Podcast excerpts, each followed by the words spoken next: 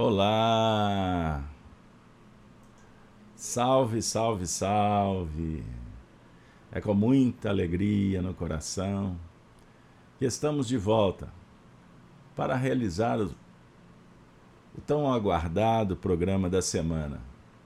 Sábado pela manhã é dia do estudo do Apocalipse. A chave da revelação espírita. Agora, nessa nova temporada, uma vez que começamos em 2015 e a partir desse ano 2022 começamos trabalhando o Apocalipse por Honório. Rogamos à equipe de Allan Kardec, dos evangelistas que trabalham por Jesus, que se façam protegendo, sustentando esse projeto e que a gente tenha saúde, confiança e condições para levar adiante. Então, reitero, sejam todos bem-vindos à Fraternidade de Estudos Espíritas Allan Kardec, compartilhada as atividades pelos canais da Rede Amigo Espírita e pelo canal Gênesis no YouTube, no Facebook. Colabore conosco nos ajudando de várias formas.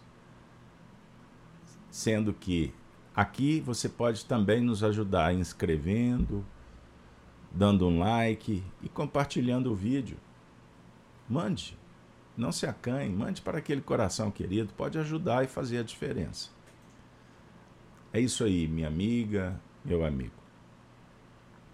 Eu fiz a prece inicial e para aqueles que estão chegando agora, eu vou dedicar esse programa e vou reiterar no final a um colaborador, um colega, um companheiro de trabalho, o nosso querido Arnaldo Ramos, que nos deixou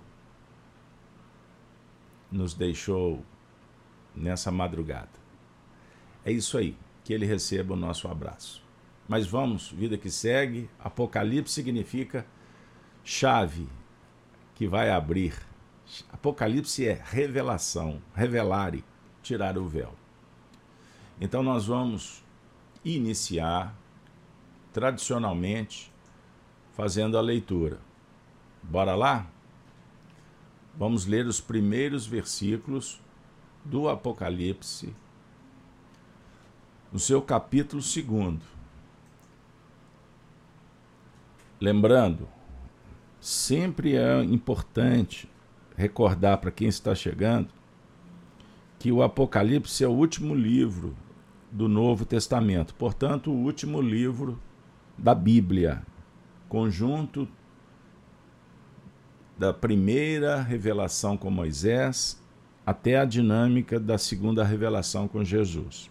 Revelação de Jesus Cristo, a qual Deus lhe deu para mostrar aos seus servos as coisas que brevemente devem acontecer e pelo seu anjo as enviou e as notificou a João, seu servo.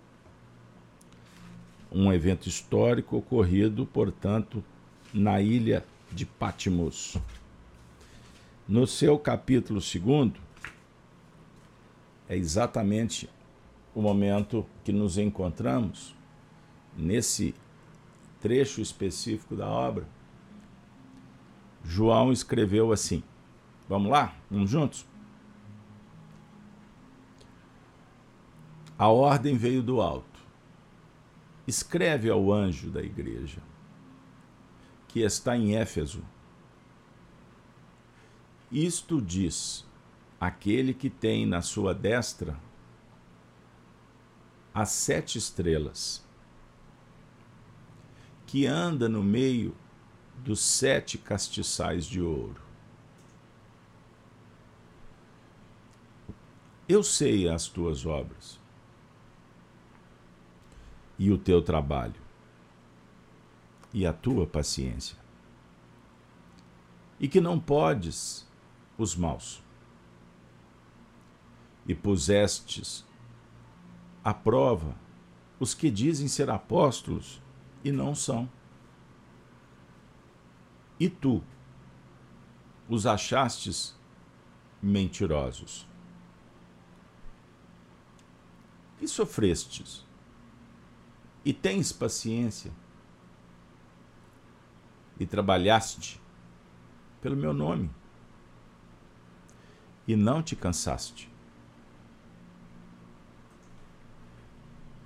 Tenho, porém, contra ti que deixaste a tua primeira caridade. Lembra-te, pois, de onde caístes, e arrepende-te, e pratica as primeiras obras. Quando não, brevemente a ti virei e tirarei do teu lugar o teu castiçal, se não te arrependeres. Tens, porém, isto, que aborreces as obras dos nicolaístas, as quais eu também aborreço. Quem tem ouvidos, ouça o que o Espírito diz às igrejas. Ao que vencer, dar-lhe-ei a comer da árvore da vida, que está no meio do paraíso de Deus. E ao anjo da igreja que está em Esmirna, escreve: Isto diz o primeiro e o último que foi morto e reviveu. Eu sei as tuas obras e tribulação e pobreza. Mas tu és rico e as blasfêmia dos que se dizem judeus e não são, mas são a sinagoga de Satanás. Maravilha. Maravilha. Vamos ficar por aqui. Então hoje nós vamos trabalhar o versículo oitavo e o nono. Mas agora, como vocês sabem, nós iniciamos primeiro fazendo uma pequena recapitulação do que foi trabalhado na última semana. Vamos, vamos recordar do versículo 7. Quem tem ouvidos, ouça o que o Espírito diz às igrejas. Ao que vencer, dar-lhe-ei a comer da árvore da vida, que está no meio do paraíso. Lembram que nós falamos da árvore da ciência do bem e do mal e da árvore da vida? Esse trecho, Jesus está orientando João em Patmos a fazer uma conexão com o que Moisés escreveu sobre o jardim do Éden e há uma expressão muito forte em que o alto revela que não deveria Adão comer da árvore da ciência do bem e do mal. Porque é a árvore do conhecimento, e ao comer, morrerei. Morrereis. Não comerdes, pois morrereis. Vejam aí. Já a árvore da vida é diferente. Ela promove a libertação. Então, na verdade, são conceitos que estão ali embutidos, velados, no que remonta às descobertas, às escolhas, que podem trancar, libertar alimentar ou interromper o fluxo da perpetuação do progresso. A árvore da vida, o fruto ele promove uma abrangência maior, uma profundidade na revelação. É como se a gente estivesse pingando um colírio nos olhos para enxergar mais. E ao mesmo tempo motivados para fazer, para operar, para sair do conceito e viver. Assim, o conteúdo, a verdade, passa a ser concebida, internalizada, memorizada. E não perderemos jamais. E surge, por consequência, a ideia do paraíso como o bem-estar, a completude, a felicidade, a realização, vamos dizer assim. Muito bem. Então, vamos seguir em frente? Vamos para a segunda parte, interpretação de hoje. Tema: riqueza e sinagoga de Satanás. O tema foi escolhido que essas duas palavras represente para nós a chave que precisamos usar para interpretar, para abrir. Então vamos entender de qual riqueza que Jesus se refere, o Cristo, e a importância da sinagoga de Satanás. Ela precisa de ser estudada, compreendida meditada. E meditar é ir à exaustão, no confronto do que está chegando, da ideia. Ela precisa de ser vasculhada, testada, para que seja ou não comprovada a sua veracidade. Certo? Não se dê por satisfeito. Sigamos em frente. Então, agora com vocês, o nosso professor, amigo, filósofo Honório Abreu.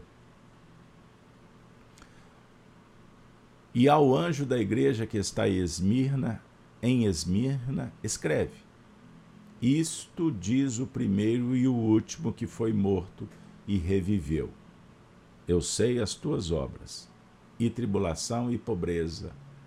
Mas não se esqueça, és rico e, as, e a blasfêmia dos que se dizem judeus e não são, mas são a sinagoga de Satanás. Primeiro trecho do versículo oitavo. Olha que maravilha. E ao anjo que está na igreja de Esmirna. Nós vamos trabalhar a igreja de Esmirna mais à frente, no capítulo 16. Mas lembrando que esse capítulo 2 ele vai falar das sete igrejas. E precisamos lembrar que as igrejas, como são sete, é o número setenário, sete são os, os dias de uma semana, então temos ciclos base, fulcro de irradiação e cada igreja sua especificidade, todas conectadas com o alto, com Cristo, com a verdade divina. E no processo dinâmico de orientação para aqueles que sintonizam com esses pontos, com esses núcleos.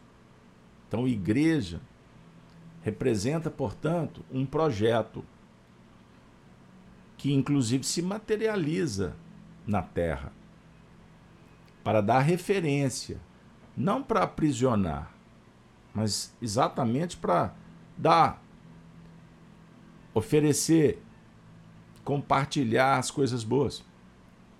Então chama, atende, acolhe, cura ferida, mas depois propõe a escola, pois com a educação espiritual nós prevenimos nós antecipamos problemas, doenças, cuidamos do corpo e oferecemos para o aluno diversas facetas da verdade para que todos aprendam em todos os setores da vida e a, e a escola oferece a misericórdia do laboratório, as reencarnações, as etapas do aprendizado, as convivências.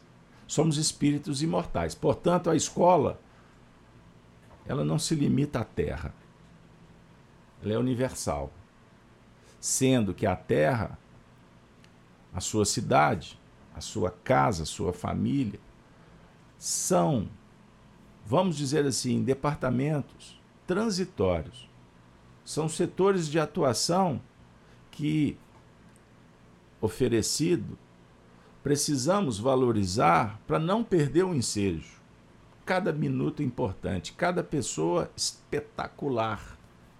Todos fazendo parte de um cenário da evolução, eternas mudanças e, por consequente, progresso. Então, em Espiritismo, a filosofia moral cristã nos ensina a separar o que é evolução e o que é progresso. A evolução permanente, as diversas facetas do aprendizado, propondo vivências, nos auxiliam para que nós percebamos, para que nós compreendamos o que realmente é importante e, como agentes definidores, responsáveis, nós vamos aprendendo a adquirir, inclusive, autonomia para apertar o software da evolução, do progresso moral. Então, o progresso que nos importa é o progresso moral intelectual, para que as nossas vivências sejam cada vez mais qualificadas. Então, igreja tem um símbolo aí extraordinário. Mas não prestem atenção. Não estamos aqui enaltecendo as paredes geladas de concreto.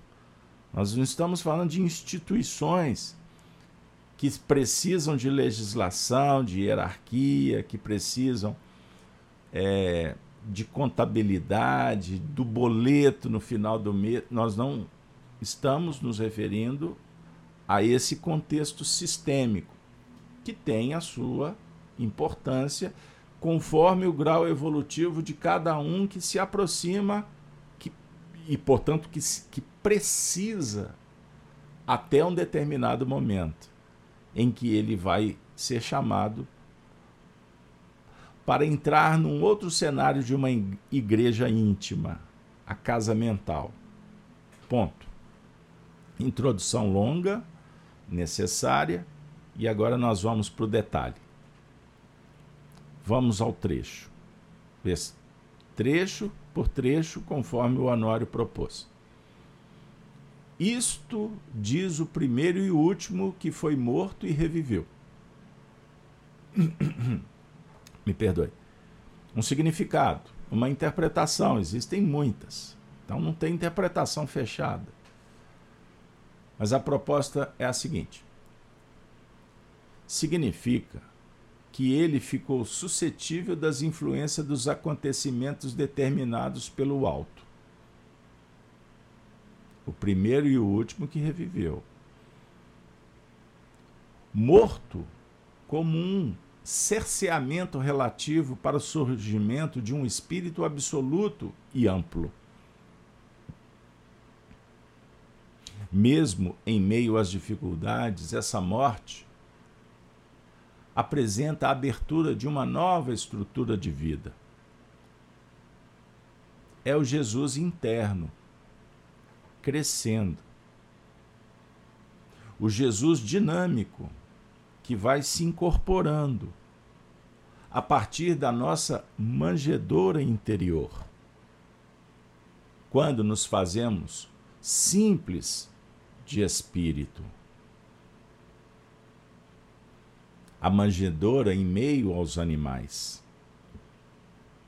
Assim, mesmo em meio aos animais, em meio às tendências ainda animalizadas,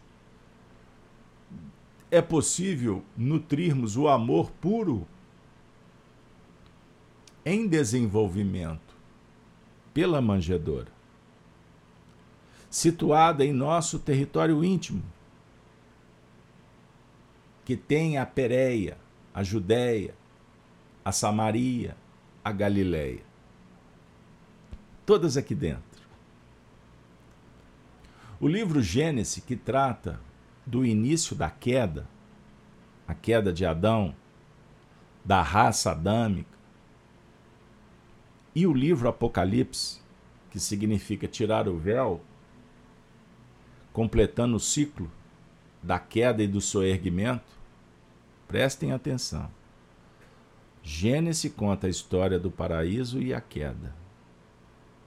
Aí tem toda a trajetória, até chegar Jesus que vem à Terra. E aí agora eu faço uma conexão aqui com esse período histórico, mas também íntimo, simbólico. Porque Jesus vem para curar. E ele fala, por exemplo, para o paralítico de Betesda, tomar a cama, levantar e seguir. Toma sua cama e anda. Então Jesus vem atender às nossas súplicas, ele cuida, ele trata, mas depois nesse capítulo 5 de João, ele diz assim: Na verdade vos digo que quem ouve a minha palavra e crê naquele que me enviou tem a vida eterna, e não entrará em condenação, mas passou da morte para a vida. Então a palavra de Jesus sugere sair da morte e entrar na vida. Agora veja bem onde que eu queria chegar. Em verdade vos digo que vem a hora, e agora é, em que os mortos ouvirão a voz do Filho de Deus, e os que a ouvirem viverão. O que que significa, meu amigo, minha amiga? Que a hora chegou. O Apocalipse representa essa hora ouvir para viver, para soerguer, para ressuscitar e completar o ciclo evolutivo com maturidade, com a consciência despertando em outros níveis. A dizer o seguinte: que Jesus esteve entre nós através de Moisés, que alertou que deu dica, apresentou os dez mandamentos, o código moral, a justiça que está na consciência. Por isso ele começa falando: amai a Deus sobre todas as coisas. Vai lá dentro, vai no cerne, numa verdade que está para além da sua concepção. E ela é divina. Então ama a Deus, não é para você ir intelectualmente, puramente, cognitivamente. Não. Vai viver, vai experienciar. Mas amando e perdoando, e não matando, não dilacerando. Então, os dez mandamentos nós temos a síntese. Mas precisamos de ajuda, de apoio. Então, Jesus vem propondo a manjedoura. Então, ele deixou um legado mas, por exemplo, nós temos o painel do julgamento de Jesus, que representa a humanidade que não entendeu. Prenda-o. Porque ele incomoda. Ele está falando para mim que sou político, que eu sou corrupto, que eu prego uma coisa para o meu eleitor, mas eu tenho que dar uma resposta ao sistema o sistema que foi implementado. Então, na verdade, há uma dicotomia entre o que eu prego para o eleitor e o que eu vou fazer no cenário, entre os pares políticos. E o que prepondera é a vontade deles e não a do, do eleitor que me elegeu.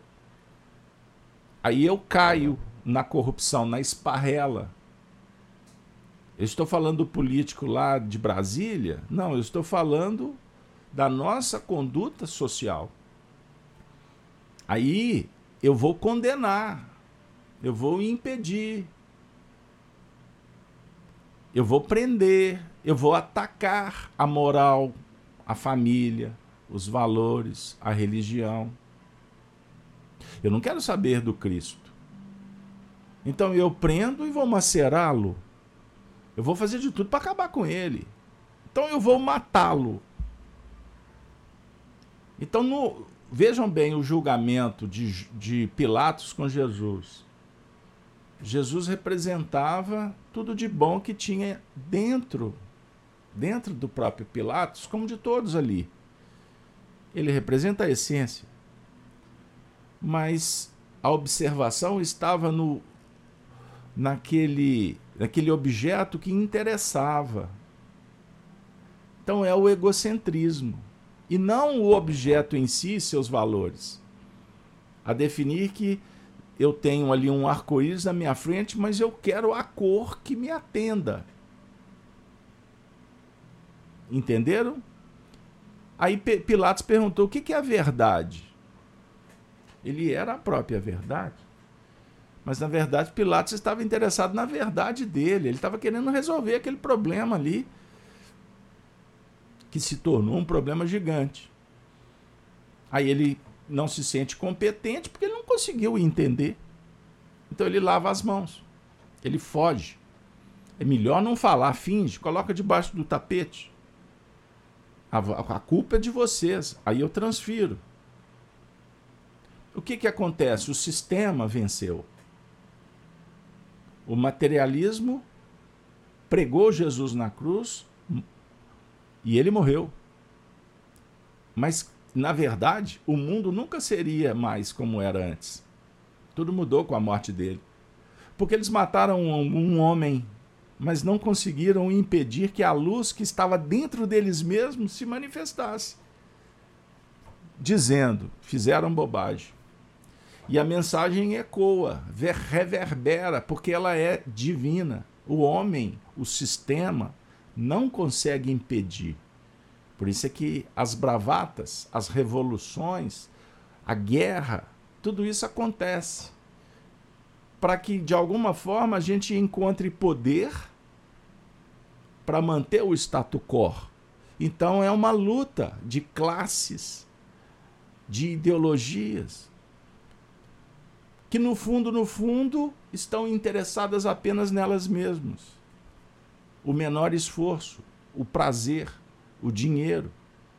Compreendam as contradições do mundo? Então, o Apocalipse representa a resposta do indivíduo, do ser, que passa a, a eleger uma existência qualificada. Porque, como o Pai tem a vida em si mesmo, assim deu também ao Filho ter a vida em si mesmo. Compreende o que eu estou dizendo? E deu-lhe o poder de exercer o juízo, porque é o filho do homem. Então chegou o momento de sairmos da ressurreição para a vida e não para a condenação. Desculpem, está filosófico, mas tinha que ser assim. Então o Apocalipse apresentando a redenção de Jesus. Então nós temos Jesus com Moisés, nós temos a plenitude de Jesus na sua chegada, a sua presença, o esplendor de Jesus quando parte, e depois o retorno de Jesus no Apocalipse, num outro nível. Então você deve celebrar, comemorar o reino dos céus é como o rei que comemora as bodas do filho. Você chegou aqui no Apocalipse. Não foi fácil. Então, Jesus, o primeiro que viveu na primogenitura, as leis de Deus, e que será o último, porque a sua elasticidade é enorme. Então, ele é o primeiro e o último. Entenderam agora? Antes de Abraão existisse, eu sou a definir o que? Uma linha sequencial de evolução? Sim, plena em todos os ciclos. O que, que eu quero dizer com isso? Quando nós encontramos a expressão que ele é o último a chegar, ele é o primeiro e ele é o último. A definir o seguinte: eu gosto desse exemplo. Nesse mundo aí de muita informação, déficit de atenção, a gente se perde em determinados momentos. Eu falo na minha classe evolutiva. Aonde que eu coloquei a chave? Meu Deus, onde que eu pus a chave? Significa o seguinte, que existe uma realidade. Um objeto real, a chave. E existe também um espaço que é real, o espaço da sua casa. Não significa que entre o ato de colocar a chave num lugar até o presente momento, que ele não existiu. Ele existiu. Você pôs a chave em algum lugar e se movimentou. Até chegar nesse espaço dimensional, temporal. Você não consegue se lembrar, mas está registrado na sua memória. Então, quando você se esforça, é? e quando é possível, você vai se recordar o que, que você fez até chegar aqui, desde o primeiro ato de ter colocado a chave em algum lugar. Da mesma forma, nossa consciência, a nossa existência. Você tem consciência que está aqui agora. Mas você não se lembra quando você, em que momento você colocou, você se posicionou em algum lugar no espaço e no tempo, quando viveu em uma outra vida. Isso significa que isso está apagado? Não. Significa que está memorizado e que de alguma forma você vai recordar na hora devida. Se não, até agora, é porque não chegou o momento. Da mesma forma, o futuro. Você se recorda o que, que você fez no futuro? Mas eu não estou no futuro. Não. Você está consciente no aqui e agora. E você, por exemplo, tem consciência que você tem um corpo. Você administra esse corpo. Mas você já foi ao futuro. Só que você não tem elementos para recordar do futuro. Porque não foi vivenciado na plenitude. Você teve uma experiência. Você imaginou o futuro. Você idealizou, mas você ainda não incorporou o futuro. Então, o passado e o futuro ele tem que ser um diálogo sobre o ponto de vista da experiência vivenciada. Esta que garante o quê? A vitória, a superação dos limites. Então, assim, nós vamos forjando, nós vamos modelando o homem novo. E modelar o homem novo, repito, precisamos da, de todos os recursos que usamos no passado e daqueles que vamos usar no futuro. E o Apocalipse está propondo que a gente lance mão do futuro, que sejamos intuitivos. Então, Jesus é aquele amigo compassivo que dá as mãos e quase que nos carrega dizendo assim: vem comigo, vamos ali. Vamos ontem, vamos depois, vamos o amanhã. Perceberam? Agora, a base é a manjedora. A manjedora da simplicidade, que nós temos que ir devagar e com bondade. Então, sem sofisticar, precisamos de carinho, precisamos de amor para cuidar de si mesmo e cuidar do semelhante. Porque juntos a gente vai nós vamos dando passos cada vez mais seguros. Agora, desconectados, alienados, polarizados, tudo fica mais complexo. E isso é uma escolha. O importante é descobrir quando nos fizermos maiores que o Cristo, maior ainda ele estará. Todo o seu superconsciente, com todos os meus ideais, é aspecto componente da subconsciência do Cristo. É o arquivo morto do Cristo, definindo também o cristianismo, cuja pureza parece ter morrido, mas que, nos nossos dias, está redivivo. Então o Honório está falando da subconsciência do Cristo. O que ele está dizendo? A subconsciência do Cristo é a nossa superconsciência. Calma. Calma. Eu, eu vou tentar estratificar para vocês. Olha que maravilha, pessoal. Vamos juntos? Esse, esse momento aqui é revelador. As experiências, as vivências, elas estão arquivadas na nossa memória espiritual, que não está no cérebro, ela está no seu, na sua estrutura mental. O cérebro é um órgão em que a mente se manifesta. É? Percebam bem. Então, nós trabalhamos apoiados na nossa experiência, na nossa subconsciência, nos seus arquivos. Tudo bem? significa o seguinte: que nós almejamos, nos inspiramos no superconsciente.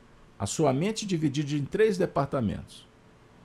O superconsciente é a casa é, das noções futuras. O seu superconsciente é onde existem as bases, a matriz. Lembra da Matrix? A matriz das virtudes. É a sua pureza espiritual. É o potencial, ele está aqui no super. Ele está no futuro. Mas ele está no passado também, porque o que você fez no passado foi inspirado no, no que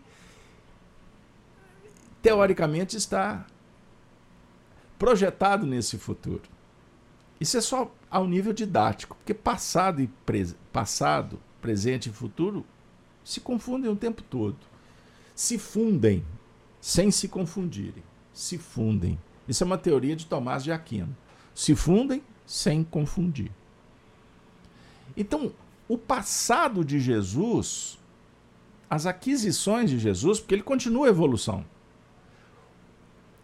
O passado de Jesus é o nosso futuro. Então, quando nós chegarmos aonde desejamos, a marcha dele continua. Então, Jesus sempre vai ser o nosso superconsciente. Compreenderam? Perceberam a magnitude? De... Com isso, o subconsciente de Jesus é um substrato. Em tese, ele está distribuindo. Ele está distribuindo o tempo todo. Porque ele já está trabalhando com outro material. Mas o que ele distribui para nós é uma preciosidade. É de um, de um valor extraordinário. Eu vou trazer um símbolo. O Honório usava bastante. Nosso lar. Lembram da narrativa André Luiz, que tem lá o Lago Azul? Pois bem, então nós vamos encontrar as águas em nosso lar que é uma cidade transitória no mundo espiritual, e lá eles vivem um processo de preservação. Existe a natureza divina que é utilizada por eles. Então, se tem a chuva, a chuva para nós aqui na Terra, na verdade, é o que está sendo oferecido por nosso lar como um material que para eles precisa de ser é, higienizado. Então eles distribuem, eles não usam mais. Mas quando nós recebemos como fertilizantes, irrigadores, promovendo a vida, é uma festa. É como se o governo espiritual estivesse fazendo uma transposição do São Francisco para o Nordeste, como aconteceu aí há pouco tempo. Imaginem a festa. É o que está acontecendo conosco espiritualmente. Por isso os mundos se intercambiam. Os valores são transubstanciados. O mundo espiritual superior está em constante relação conosco. Eles oferecendo o que já é aquisição, já está definido. Para nós é inspiração. É um projeto ainda distante. Por isso é que nós temos uma profunda dificuldade de lidar com as informações que vêm do, astral, quando falam do futuro. Vou dar um exemplo. O livro Brasil, Coração do Mundo, Pátria do Evangelho. Retirando aqueles últimos capítulos que são complicados, mas observem como Humberto de Campos fala com poesia sobre o Brasil. Esse livro é criticado e muitas vezes, ou em algumas explicações, que existe erro histórico. Isso é vaidade humana. Bom, os espíritos podem cometer equívocos? Podem. Vai invalidar o conjunto da obra? Não. Mas o que é tido e havido como erro histórico? Apoiado em descrições da história humana. E a história humana é escrita com os olhos políticos daqueles que têm os seus interesses e com a faceta, com o olhar daquele que analisou a história sobre um ângulo. Entendam o que eu quero dizer. Com isso eu posso concluir, vejam, nessa teoria, que a história que é tida e a vida como a história verdadeira não é tão verdadeira quanto pensamos significa que a nossa interpretação também estará contaminada. Aí temos que receber uma revelação espiritual para abalar as, as estruturas, mas a nossa vaidade apoia-se na arrogância de uma pseudo-verdade, dizendo isso não serve. Não é a postura legítima, verdadeira, de um filósofo que está em busca da verdade, sempre pronto para ouvir, para trabalhar, meditar até exaustão com todo o material que, que vos chega, que chega para ele. Percebam o que eu estou falando? Então, sem humildade, sem a sensibilidade, sem o interesse em colocar o colírio, usar o óculos, a luneta, o microscópio, o telescópio, o que queiram, o que possamos usar, não atingiremos um nível diferente desse aqui que nos encontramos. É isso aí. Como fala minha querida Karen lá de São Paulo, Apocalipse faz a gente tem hora, hein? Sai uma fumacinha aqui da mente. Não, sai não. Vamos em frente? Hoje o negócio tá bom, hein? Hoje a, o azeite está fervendo aqui no caldeirão. Eu sei as tuas obras e tribulação. Eu sei as tuas obras. O Honório disse assim: No plano abrangente, Deus sabe porque somos visitados pelas dificuldades. Pois ele é o Pai. No plano relativo, nossa própria consciência sabe as causas dessas dificuldades e conhece o teor das nossas obras e o processo interno que as alimenta. Ah, pessoal, vejam aí que desafio, hein? Não é simples, não. Então vamos por partes. Sem estender, porque o tempo não permite.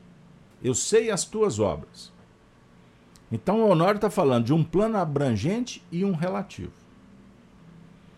No caso abrangente, Deus sabe porque somos visitados pelas dificuldades, pois Ele é o Pai. O que ele está dizendo? O que, é que você acha? Vamos filosofar. O grau evolutivo é medido pela dificuldade. Expressão usada por Emmanuel o benfeitor espiritual. Então, a dor, o empecilho, as dificuldades, elas medem o tamanho do nosso caráter, a predisposição de trabalhar com virtude. Então, se nós somos constrangidos, aturdidos, pelos, pelas injunções da vida, pelo que vem de fora, por exemplo, o objetivo é testar se adquirimos ou não a habilitação, a capacidade, a inteligência, a sensibilidade para fazer acontecer, para evoluir, para se despertar e seguir. Então, enquanto há uma sensação de que as coisas não estão andando, eu vou parafrasear Carlos Drummond de Andrade. Convidei vocês para visitar a Serra do Cipó, não é? aquela região abrangente ali que viveu Chico, mas também podemos ir lá para Itabira. É, pessoal, não é fácil não, hein? Drummond dizia: enquanto tiver um problema, significa que não acabou. Quer que repete? Enquanto existir o problema, significa que não acabou. E a gente fica livre, fica doido, fica ansioso para se livrar de um problema. O processo está em andamento.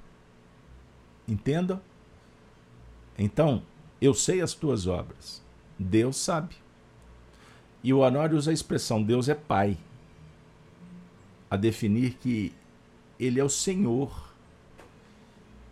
E Ele criou você, Ele criou o Espírito, criou todos nós, para sermos perfeitos.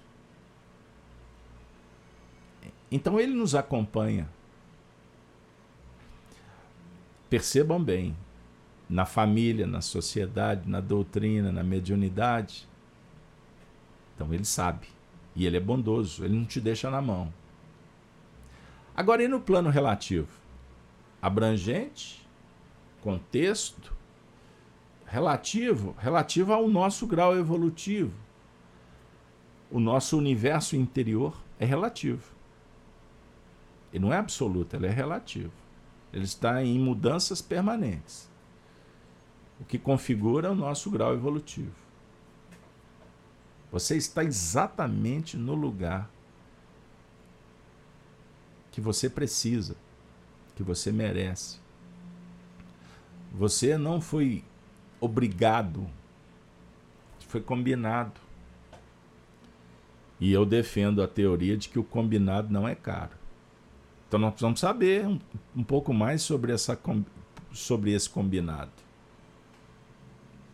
Entendam? E porque reclamação e vitimização é rebeldia. Nós estamos rebeldes. Nós estamos tergiversando quanto aos nossos compromissos. O materialismo propõe isso. Então faz revolução. Picha, briga, vai para a rede social. Vai entrar aí na faixa da trancação da censura. Percebam isso. Então, em nível relativo à nossa própria consciência, Deus sabe as causas, Deus sabe as dificuldades e conhece o teor das nossas obras e o processo interno que as alimenta. Então nós precisamos de despertar essa consciência sobre o que está acontecendo dentro da gente.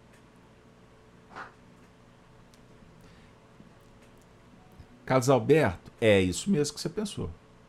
Mas não se preocupe. Você tem a eternidade para caminhar e aprender. Então não, se, não, não alimente a vaidade da ansiedade ou a vaidade da opressão interior, que é a depressão. Opressão íntima. Depressão, guardando as proporções, o diálogo fisiológico, o problema químico, do quimismo interno, dos hormônios. Não estou entrando nesse nível. Eu estou falando da depressão sobre o ponto de vista da ciência espírita, que é a psicologia profunda do espírito, transpessoal. Depressão é, sim, a opressão da vaidade, do orgulho. Pensem bem. Então nós sabemos as obras. Nós sabemos o que alimenta as nossas escolhas. Mas sabemos perifericamente, precisamos de saber mais. Precisamos de estudar o assunto. O Apocalipse sugere. Oferece o Espiritismo, por exemplo, como chave. Eu sei as obras e tribulação. Vamos falar da tribulação com o Honório? Tribulação é o componente positivo Carlos Alberto, senhor Honório. Eu escutava muito isso lá no Grupo Amana. Seu, seu Honório. Mineiro fala seu, né? Seu Honório. O meu filho, o meu marido. O Honório estava todo vapor na filosofia e de repente surgia um drama dentro da cozinha. Um problema lá no centro espírita, alguém perguntava: Senhor Honório, mas aquele dirigente Aí ele falava assim: a tribulação é um componente positivo, pessoal, e não negativo. Pois ela visa desativar a fonte de alimentação das causas infelicitadoras. Bingo! Bateu! Chegou lá. As obras estão adequadas, mas a tribulação está presente que ele quer dizer. Isto ocorre porque a tribulação é um componente resultante da própria soma dos nossos reflexos anteriores que não querem ceder espaço a uma nova mentalidade. E a mentalidade, os reflexos antigos definem os pontos de apoio das entidades infelizes. Gente, observem bem como a doutrina espírita é abrangente, universal. Então não se dê por satisfeito, não pense que você já sabe. Eu não me dou por satisfeito apenas na codificação. Sabe o que eu faço? O que é sugerido pelos estudiosos, pelos técnicos de filosofia? Não queira ler um livro todo de uma vez. Livro filosófico você lê frase por frase e medita sobre todas as elas. Mas a meditação propõe uma análise cognitiva, conceitual, mas também vivencial. Senão você não vai entender o autor. Então, esse contributo que o Honório oferece é de uma magnitude que a gente podia ficar aqui horas e horas só aqui, só nesse ponto. Ele está falando o quê? Que nós estamos abraçando uma obra, uma causa que temos certeza que que não conhecíamos e que ela é majestosa. Fazer o bem estamos dedicadamente empenhados em trabalhar a virtude, a benevolência, a indulgência, o perdão. Amar ao próximo como a nós mesmos. Ok. Jesus disse há dois mil anos. E nós estamos empenhados. Então a causa é obra, é, é obra divina. Mas junto dela, a tribulação. Como revela o Espiritismo, e o Honório foi muito feliz, porque essa ideia não é do Honório. Eu bato muito nisso, porque senão vocês vão achar que eu estou pessoalizando aqui, enaltecendo, mitificando o Honório. Não foi isso que eu aprendi com ele.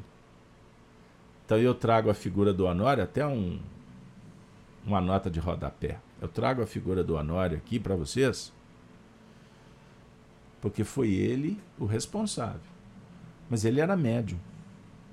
Aí se perguntar para o Honório, ele falou assim: não, quem me tutelava era o Emmanuel o grupo fundado lá em 1957, Grupo Emmanuel, sob a orientação do próprio Emmanuel e confirmada pelo próprio Chico diversas vezes. O Emmanuel está lá com você, Honório. Mas o Honório, dizem que o Emmanuel até reencarnou, né? Aí deixou o Honório no, na esparrela do caminho aí. A gente ouve de tudo, né? mas não somos obrigados a engolir. Prestem atenção, prossigamos. Esse tipo de tribulação, esse tipo de incômodo, ruído de comunicação, faz parte, é positivo. Aí, deu até para trabalhar no nível mais leve, né? Você viu o que, que aconteceu no movimento espírita? Faz parte, está no menu. Vem no pacote. É positivo. Mas estão falando isso, fizeram aquilo. Escândalo necessário, é de quem os pratica, vida que segue. Você está abraçando a causa. Você se propôs a amar a sua família como ela é e não como você quer que ela seja. O outro é um espírito em evolução. Ele não pode ser mais o eu idealizado nele. Entenderam o que eu quero dizer? Meu marido, ele é seu marido.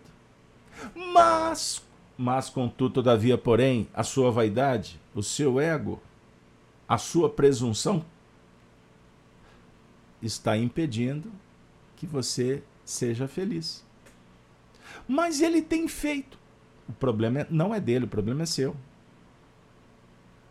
Então significa que a tribulação, que você quer ficar livre, livre dela, ela é positiva, porque ela está te dizendo assim: olha para dentro de você mesmo, você está sendo descuidado, você está se descolando dos seus princípios evolutivos.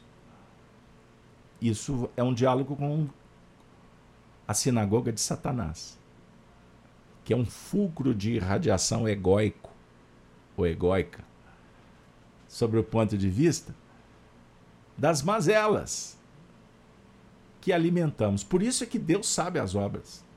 E agora a gente está começando a entender melhor isso aí. Ah, meu filho, minha filha, são espíritos. Mas não foi isso que eu ensinei. Mas você já sabe a lição? Você já internalizou a lição que você prega para o seu filho? Então, na verdade, o que você vê como obra inacabada, que está transitando aí na sua casa, na sociedade, na rede social, essa obra inacabada é sua. Você tem que acabar a sua obra e ela é íntima. mas eu queria mediunidade com Jesus e vejo o que me acontece no caminho. Pessoal, a mediunidade com Jesus ainda é um projeto. Ela é idealizada, mas ela não foi modelada verdadeiramente em você. Então não justifica querer o centro espírita perfeito, o dirigente magnânimo, virtuoso, educado, elegante, nós vamos encontrar os brutamontes. Nós vamos encontrar os sacerdotes de ontem, os senhores de engenho, nós vamos encontrar os feitores, os inquisitores, nós vamos nos relacionar com a violência, com o preconceito, nós vamos lidar com muita coisa. Porque tudo isso está dentro da gente. Existem raízes profundas, o outro só reflete. Então observem o que eu digo, porque a gente coloca um pingo nos is aqui de vez em quando e fica complexo. Mas eu sou, eu tenho que ser honesto. E eu não faço negociação, eu não posso negociar com as minhas imperfeições, inclusive de querer agradar. O que, que se prega no mundo hoje? A teoria da separatividade. Com qual argumento? O argumento que foi construído sobre virtudes. Mas, na verdade, o que propõe são só imperfeições. Então, por exemplo, prega-se a igualdade, mas na prática a ideia é a desigualdade. Ah, mas não pode. Por que, que não pode? Você está sendo você está trabalhando a virtude da igualdade? O respeito ao semelhante? Porque quando você ataca, você condena, você ajuiza, você critica, você tortura, você está sendo igualitário? É isso que você espera da providência divina para com você? Uma vez que nós reclamamos o tempo todo? Está tudo errado no mundo. Porque o nosso ego está sendo incomodado. Então eu saio para o mundo para dizer que está tudo errado, mas dilacerando o coração do outro. Então eu me apoio na igualdade para promover desigualdade com discursos comoventes, maravilhosos, projetos sociais, mas eu sou incapaz de dar a minha vida para cuidar de uma pessoa só. Mas cuidar mesmo, com amor amplo, pleno, da dentro de casa. Você ama plenamente o seu filho? Ou você ama condicionalmente? Se for assim, do seu jeito. Aí nós somos chamados para dar um pão, para sair, dar um cobertor, enxugar uma lágrima, abraçar alguém que nunca vimos. É um projeto divino. O Chico Xavier não foi chamado para fazer isso? E ele fez a vida toda? E com ele uma multidão aprendeu e fez também? Mas essa obra é para sensibilizar. A obra é perfeita. Jesus faz assim com a humanidade inteira. Essa obra idealizada é perfeita. Mas as facetas, o modelo, a modelação, está na capacitação, na habilitação nos menores esforços, na tarefa mais pequenininha, piquititinha, como fala-se em Minas, ou como falamos aqui com os meninos, né? Os meninos, sei lá se tem, existem mais, porque os meninos estão querendo, pretendendo ficar adultos, né? Tão rápido. E estão perdendo o que de mais precioso nós temos: pureza, carinho, fraternidade, fé, piquititinho, lúdico. Toca ser. Entendam isso. A obra é perfeita. Mas nós temos que caminhar bastante, minha amiga, meu amigo. Então eu sei as tuas obras e a tribulação e a pobreza. E pobreza e riqueza. tu és rico. Pobreza com relação às obras. Ineficiência, incapacidade. Não é o que faz, é o que idealizamos e que estamos conseguindo fazer. Ainda em pouca profusão, embora já detendo muitos valores que definem a riqueza potencial. Maravilha. Então nós temos a riqueza idealizada, potencial e a riqueza que estamos em busca. Desculpa, desculpe. Perceberam, pessoal, que maravilha? A riqueza dos céus? O tempo está caminhando. Vamos dar conta? E a blasfêmia dos que se dizem judeus e não são? O Honório disse assim: sendo judeus, pelo conhecimento das leis divinas, mas que deixam de ser legítimos judeus quando não as observam e nem praticam. Encarar face a face e se prontificar a fazer. A blasfêmia é a ação contrária aos propósitos divinos que já conhecemos.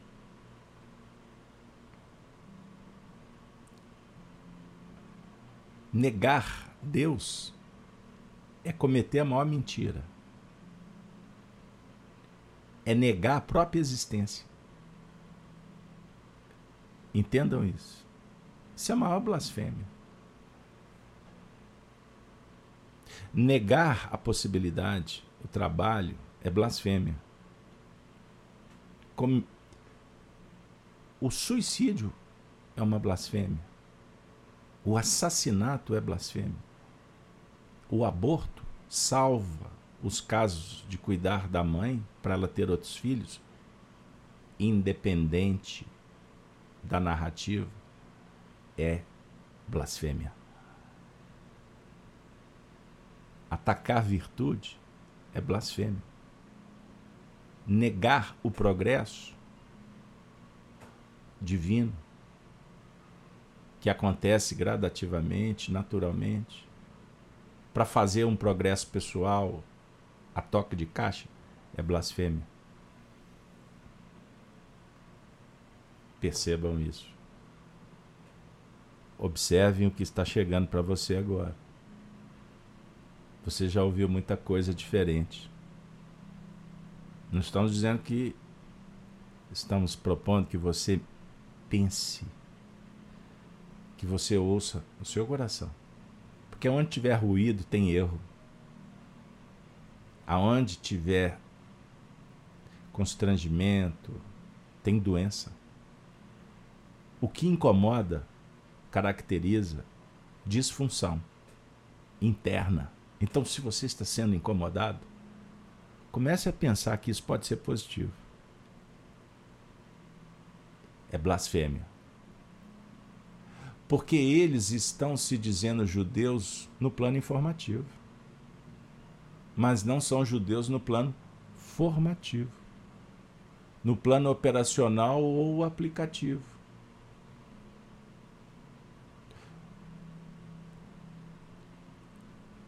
que ele está dizendo? Que muitas vezes somos, às vezes, todos, todas as vezes que nós somos judeus na informação e somos gentios na prática, nós integramos esta sinagoga de Satanás. Porque além de não fazermos o que devemos, estamos operando ainda com os reflexos que já não justificam mais. Este é o estado anômalo. E o Apocalipse está endereçando para a nossa capacidade de afirmação pessoal. Pessoal, eu vou trazer duas vias para tentar configurar, exemplificar o que o Anor está dizendo.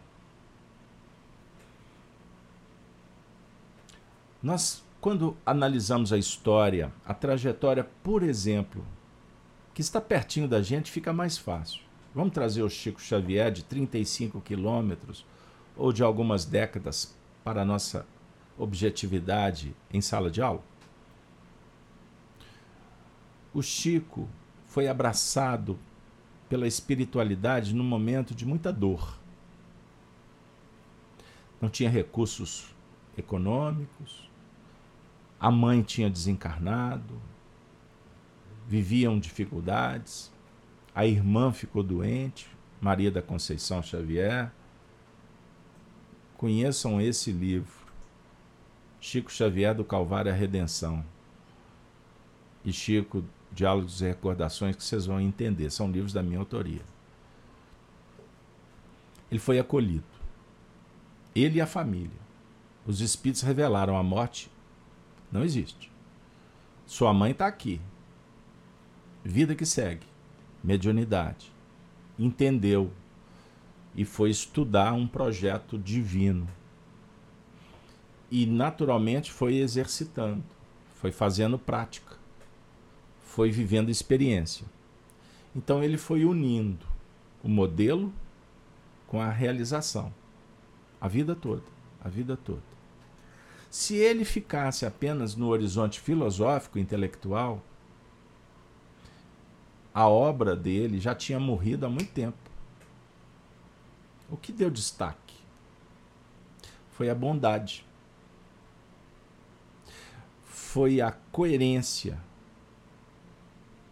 foi o respeito, o cuidado com a mediunidade e o amor ao semelhante, dentro de casa e fora de casa. Porque ele começou a praticar a caridade dentro de casa. Não se esqueçam disso. O médium que se descola falha. Morre mal, desencarna pessimamente solitário. E foi campeão de caridade por aí. Entendam isso. Então o Chico toca o nosso coração pela coerência. Quantas vezes ouvimos por parte de pessoas dizendo assim: nossa, mas Fulano fala tão bonito, né? Mas quando chega num evento, ele chega com guarda-costa. Ele não tem tempo ele não tem um momento para dar atenção ao público. Porque as pessoas estão carentes. As pessoas fazem transferência. Então seria o mesmo que um presidente de um centro espírita que chega escondido, entra pelo portão do fundo porque não pode ter contato com o enfermo. E pega o microfone e fala: brilhantemente de Jesus. Qual a sinagoga que ele representa?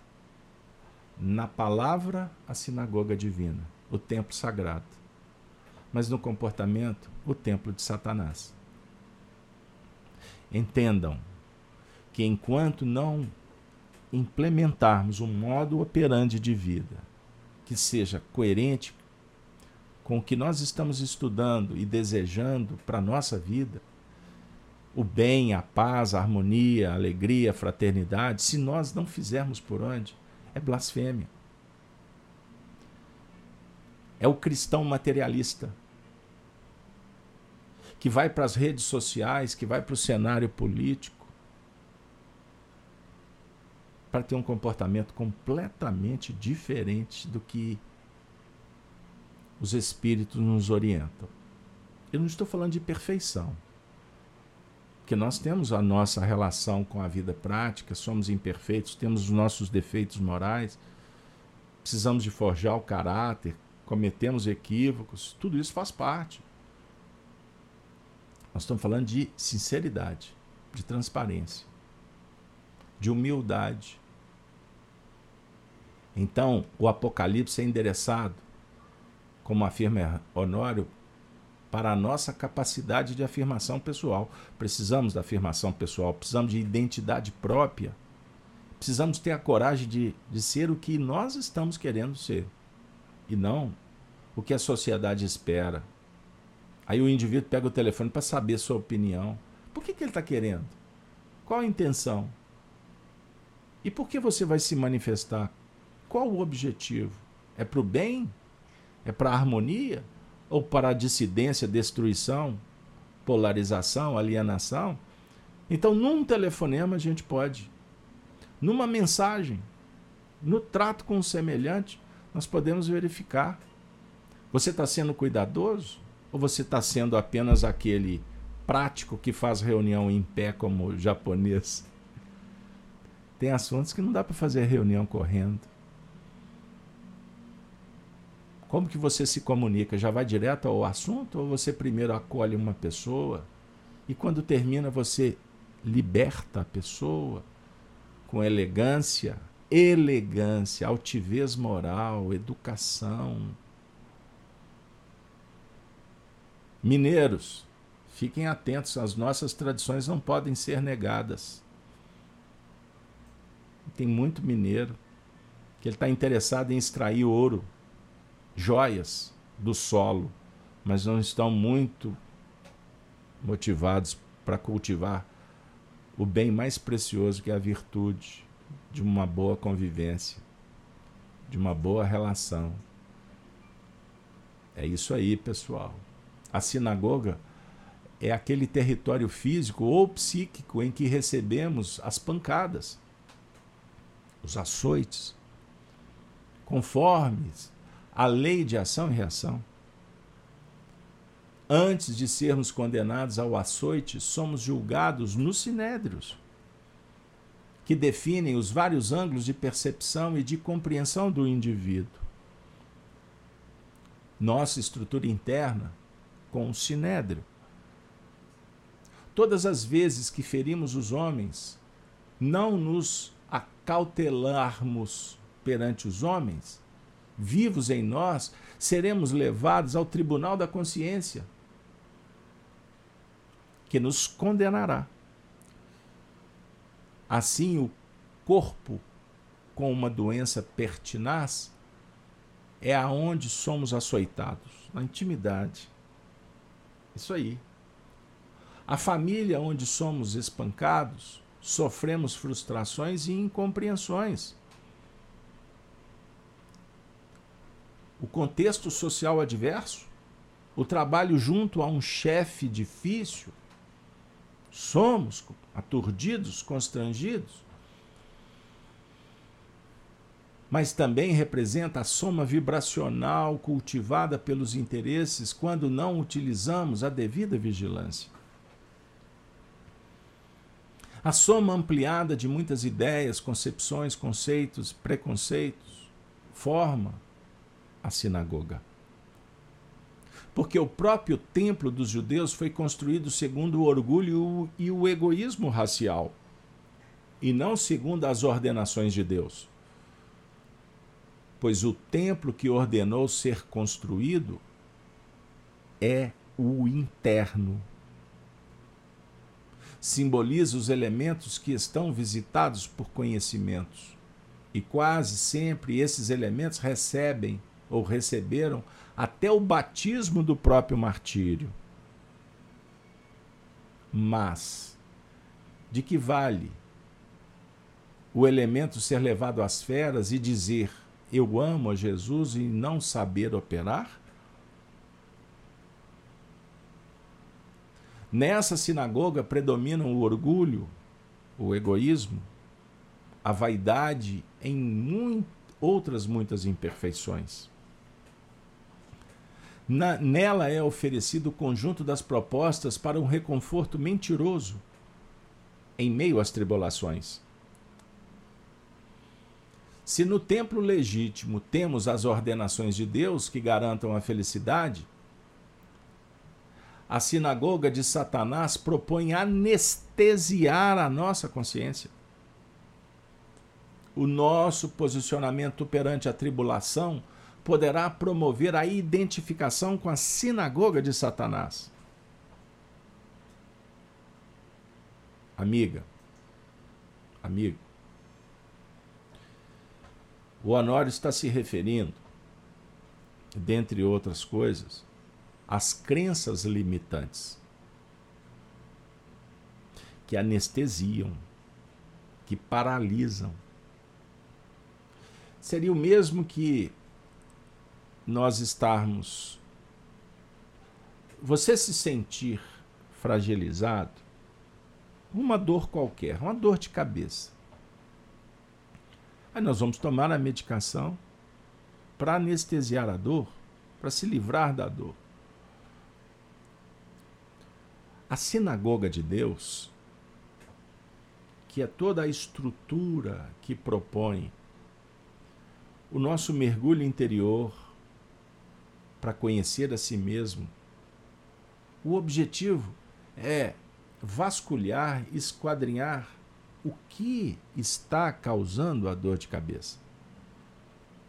Para resolver definitivamente.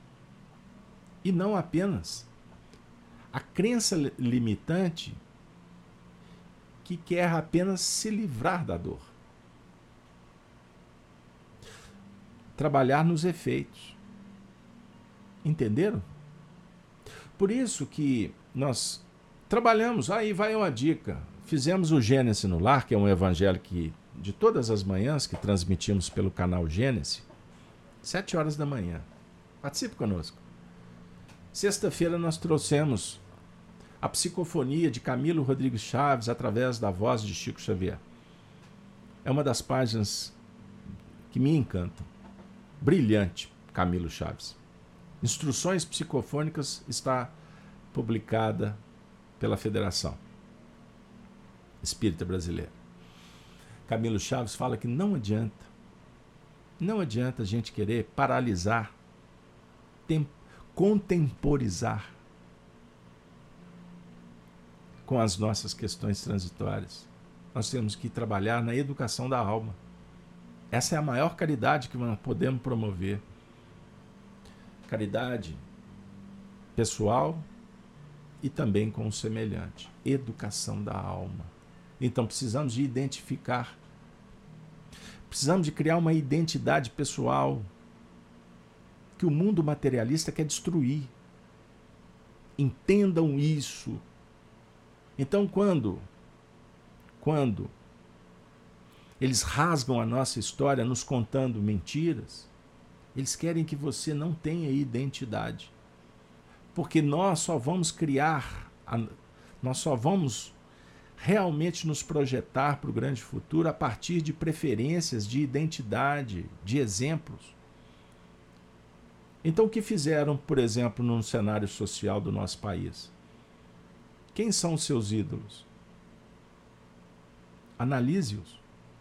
Eu não estou falando da pessoa física, do espírito que cada um é como filho de Deus. Mas as nossas referências são referências materialistas, como a marca da sua calça, do seu tênis.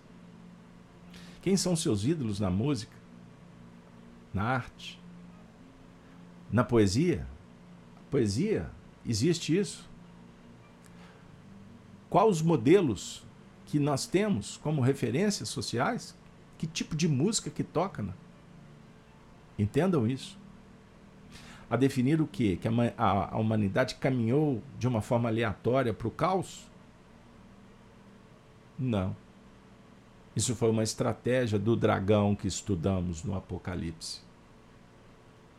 Leiam o, o 13 terceiro capítulo do Apocalipse, que vocês vão entender o materialismo, que é a besta que surge do mar, vestida de rubra, que enganaria, que causaria uma grande confusão nos tempos definidores. E em termos práticos, eu estou dizendo para vocês, uma das estratégias é que nós perdêssemos o referencial e que nós olhássemos para o passado querendo rasgar a história, porque não serve, não presta. Tudo que foi feito não tem importância alguma. Só olhamos a treva com um olhar preconceituoso para o passado. Entendam aí, para justificar o quê? Que você não tem solução. Que a humanidade não tem para onde correr. Ela, ela vai se destruir, o mundo vai acabar. Seremos invadidos por alienígenas que vão balançar as estruturas, para quem sabe salvar. Isso é um verdadeiro confusionismo que não tem absolutamente nada a ver sobre o ponto de vista de sustentação moral que, por exemplo, a tese espírita nos oferece. Por isso, nós podemos concluir que o Espiritismo é uma doutrina desconhecida, até pelos próprios espíritas que somos vinculados à sinagoga de Satanás. Porque não conhecemos. E se não conhecemos, somos crianças. somos ainda massa de manobra na mão de mentes brilhantes que querem sim dominar, mentes que querem poder,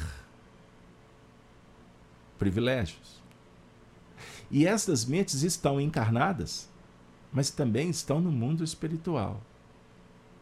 Então, reflitamos em Satanás, ou sobre Satanás. O que, que ele representa? O Honório diz assim: é o componente representativo das forças de base, perfazendo os homens, perante os quais devemos nos acautelar.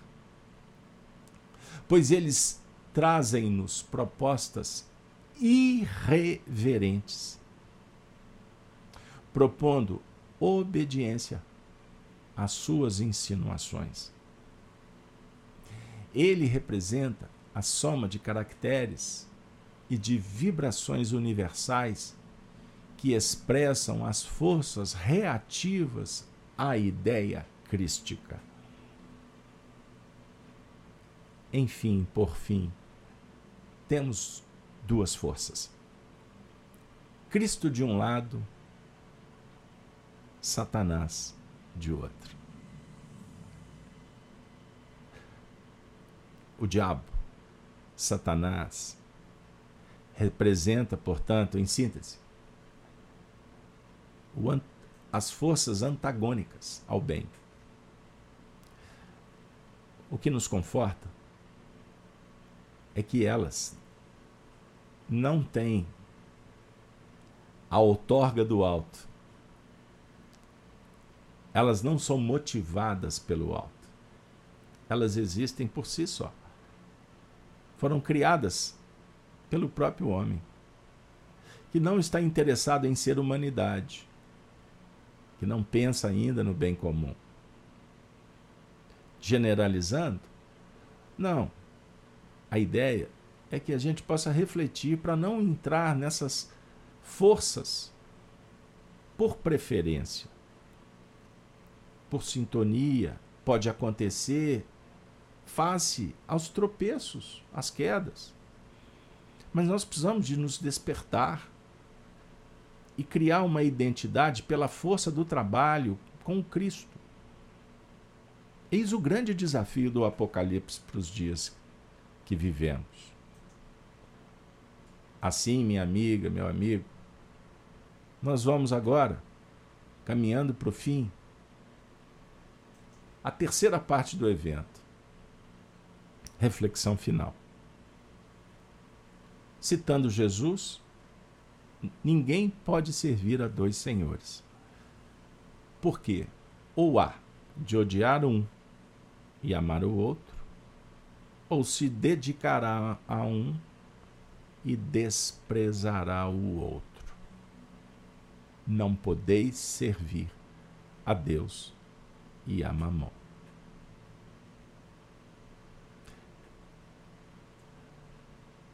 Riqueza e a sinagoga de Satanás. O texto foi muito incisivo. Jesus peremptoriamente fala assim: És rico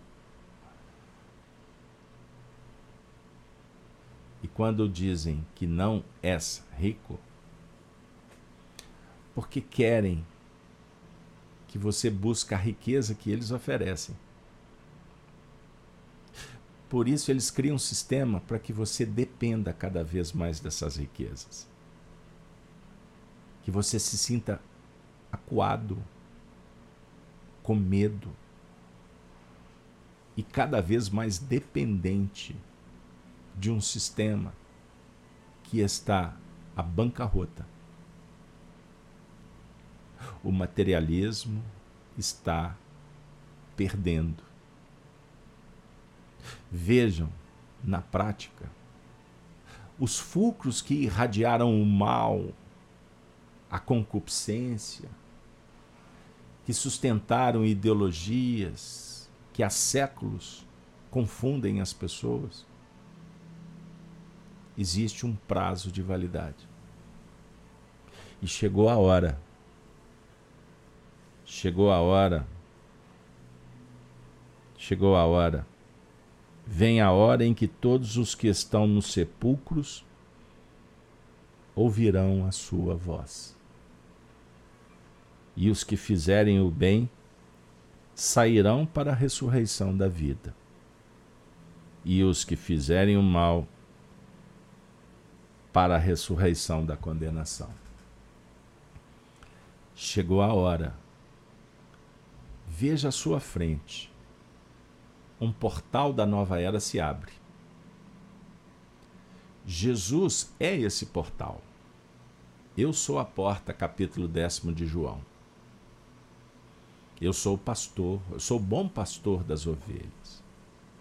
Antes de mim, ladrões salteadores confundiram, mentiram, contaminaram, destruíram, revolucionaram, ensanguentaram a terra, causando miséria, dor. Eu sou o bom pastor. Aqueles que entrarem por mim neste portal entrarão, sairão e encontrarão pastagens, alimento alimento para a ovelha. Não é a ovelha que será tosquiada por ele, mas tosquiada nas tribulações, como o cordeiro que foi levado à cruz. Mas depois dessa vida, além de outra vida, esperança, felicidade, regozijo. Não haverá mais morte, não haverá mais injustiça, as pessoas serão livres.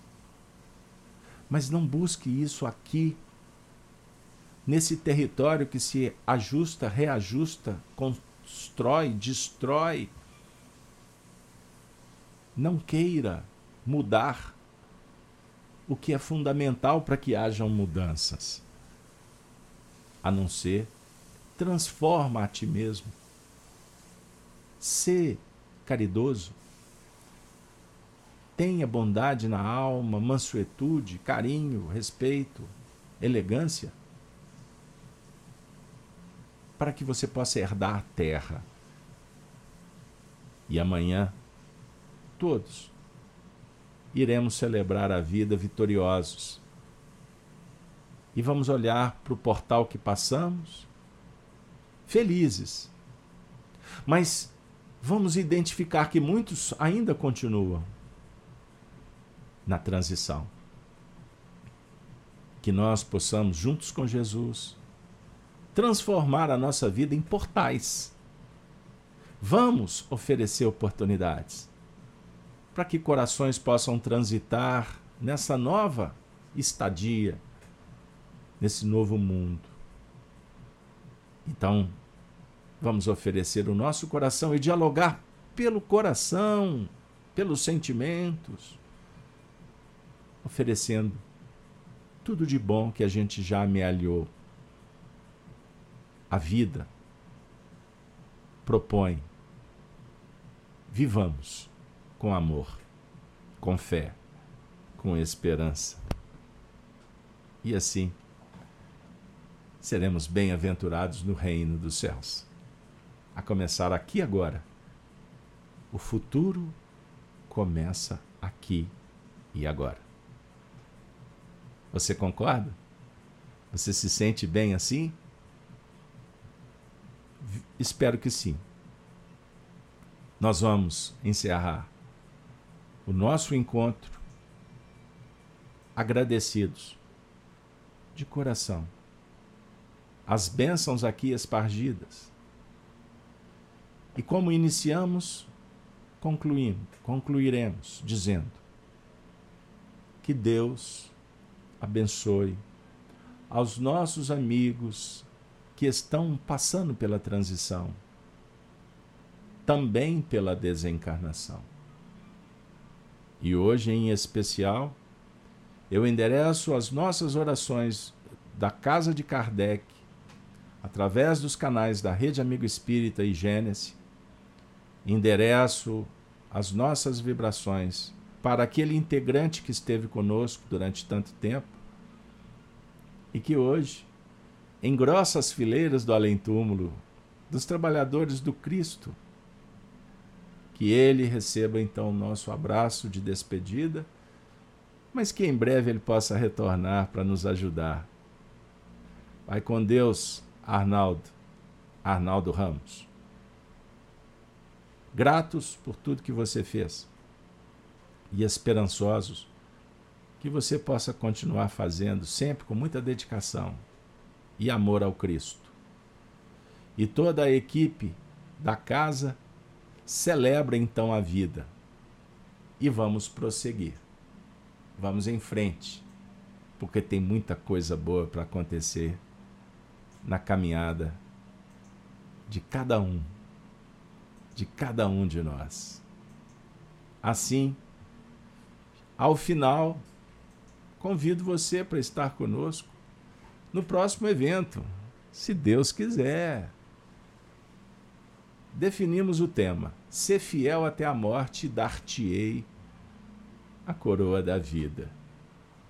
Que extraordinário! Vamos em busca da coroa, da coroa da vida?